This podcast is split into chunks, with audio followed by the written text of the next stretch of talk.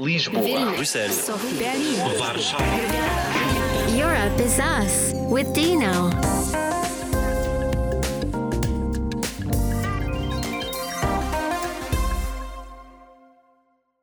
Europe is us, but who are we? Stay with us and you'll find out.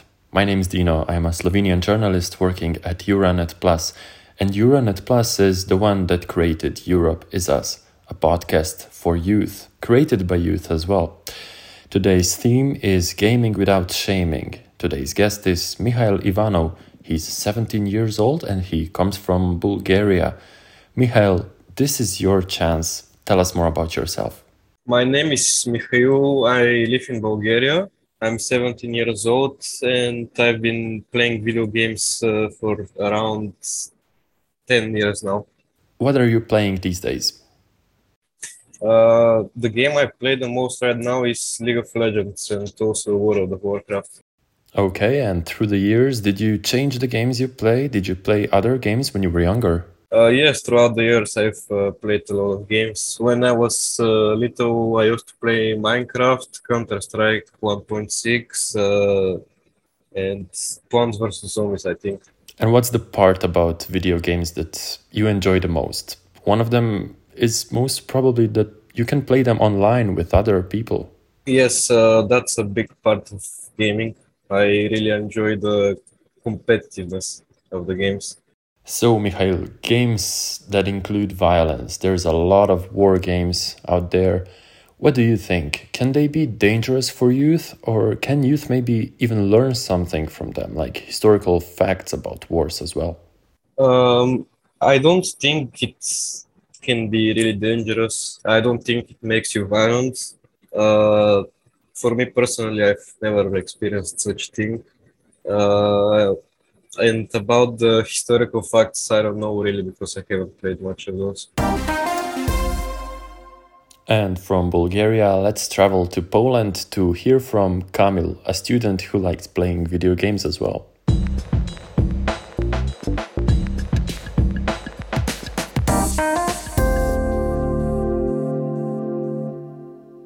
Jak ja sobie przypomniałem, co ja robiłem w młodym wieku, to tak naprawdę no ja, ja głównie grałem gry. As I recall what I did at a young age, it was actually mostly playing games professionally for many hours a day. And when I think about it now, these games really gave me a lot because, first of all, I learned about strategic thinking. Games developed me a lot.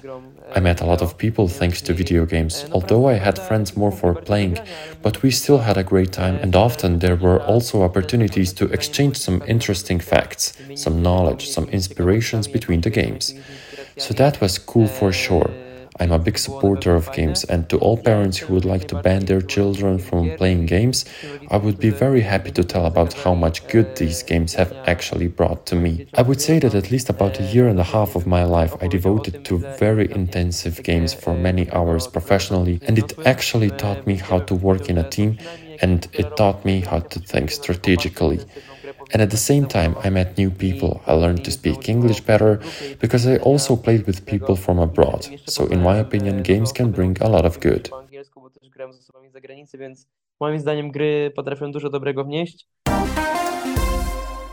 From Poland back to Bulgaria and Mihail.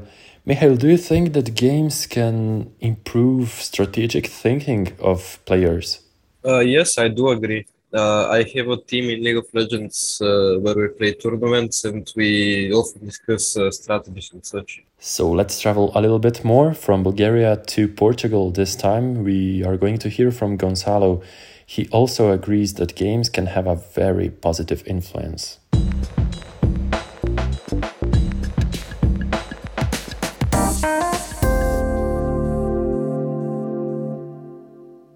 Está a crescer, sem dúvida nenhuma.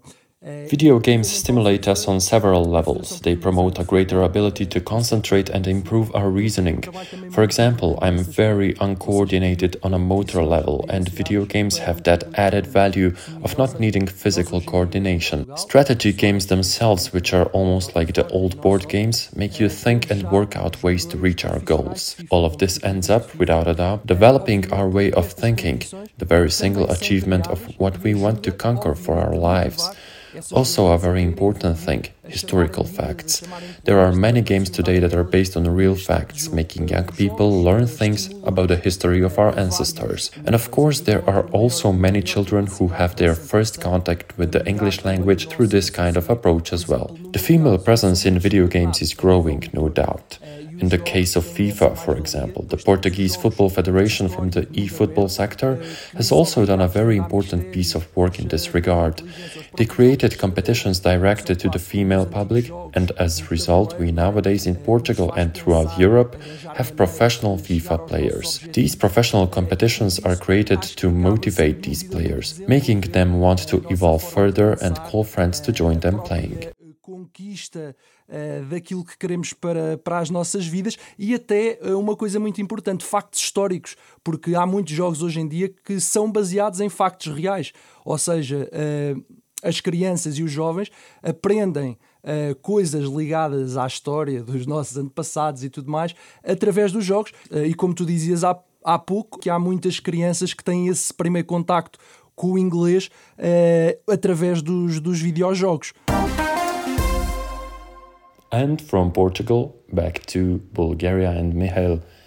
Would you agree that games can improve language skills as well? Is it the same with you?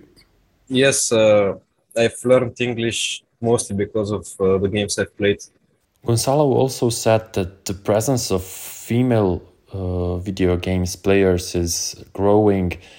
Did you meet any girls playing video games while you were gaming? I've met uh, really few girls uh, online. What about older people? Did you meet any older people while you were gaming? Uh, yeah, yeah. I've played with people that are like 25 plus. So it's well known nowadays that people can earn a lot of money through gaming. Did you manage to earn anything?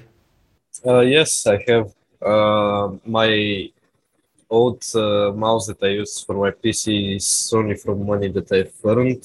And now that I have the, the League of team, we play these tournaments and we get uh, some money. And also, we are playing at a school championship uh, that is Bulgarian. And we are at first place right now. And it also has a money reward. There's teams, right? What does that look like? Teamwork through gaming. You probably have to train to go to different competitions then.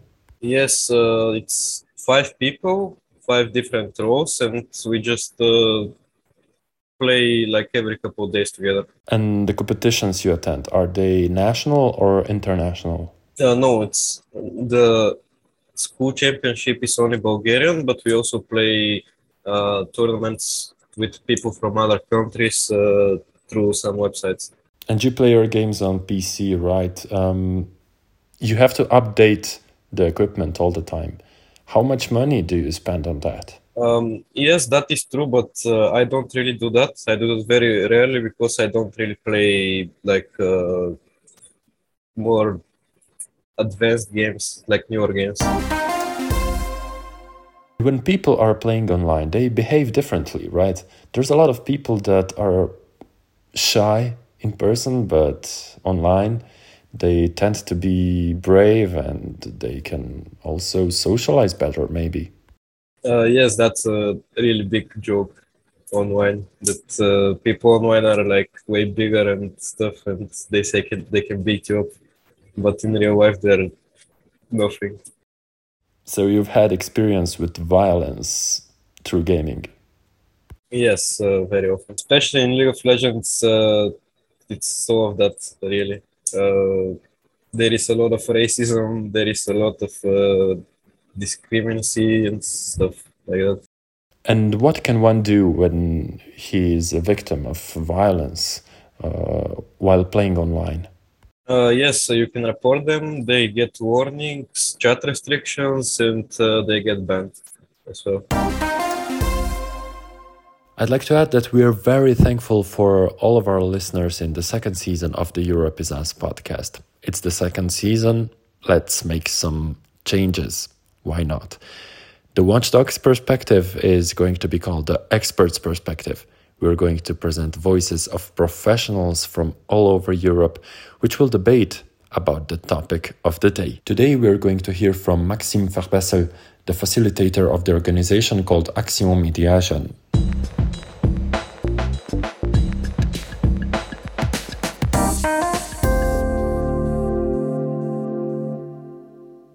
Là où euh, on s'inquiétait avant Covid. euh, We were very worried before COVID about the time we can spend on games, thinking that this may be a sign of a problem or that there may be something else to do, in particular with very pathologizing speeches. We said to ourselves, as we were in another context, that the video games create good influence because it is the kind of leisure with which one can more easily escape, keep in touch with friends, and so on. It's interesting to see that depending on the context, the discourse on games will evolve a lot. To say that when we put a young person in front of a video game, he will automatically have better social skills, organization, logic, coordination, and so on, it really makes as little sense as saying that when you put someone in front of a video game, he will become addicted or violent. You really have to withdraw from the image that a video game is an all powerful screen that will have a direct effect on the person in front of whom you are going to put it. What the video game does to someone depends on the video game, on that someone, and on the context. It is really this triangle that is important. du contexte. C'est vraiment ce triangle-là qui est important. Three more personal questions for you, Mihail. Very short ones. What's your favorite memory? Uh, I guess I a memory I really enjoyed was when I came in first place on a math competition in the first grade because I just started going to school and it was like really shocking for me. And what's your biggest fear? Uh, I'm really afraid of heights. For the end, what's your biggest wish? I really wish for a bright future and I want to become a better person. That's so. Thank you very much, Mihail, and thank you all for your attention. Don't forget to subscribe to the podcast and listen to what we have to say because Europe is us. Lisboa, Vilnius, Bruxelles, Sofia, Berlin, Warszawa. Ljubljana.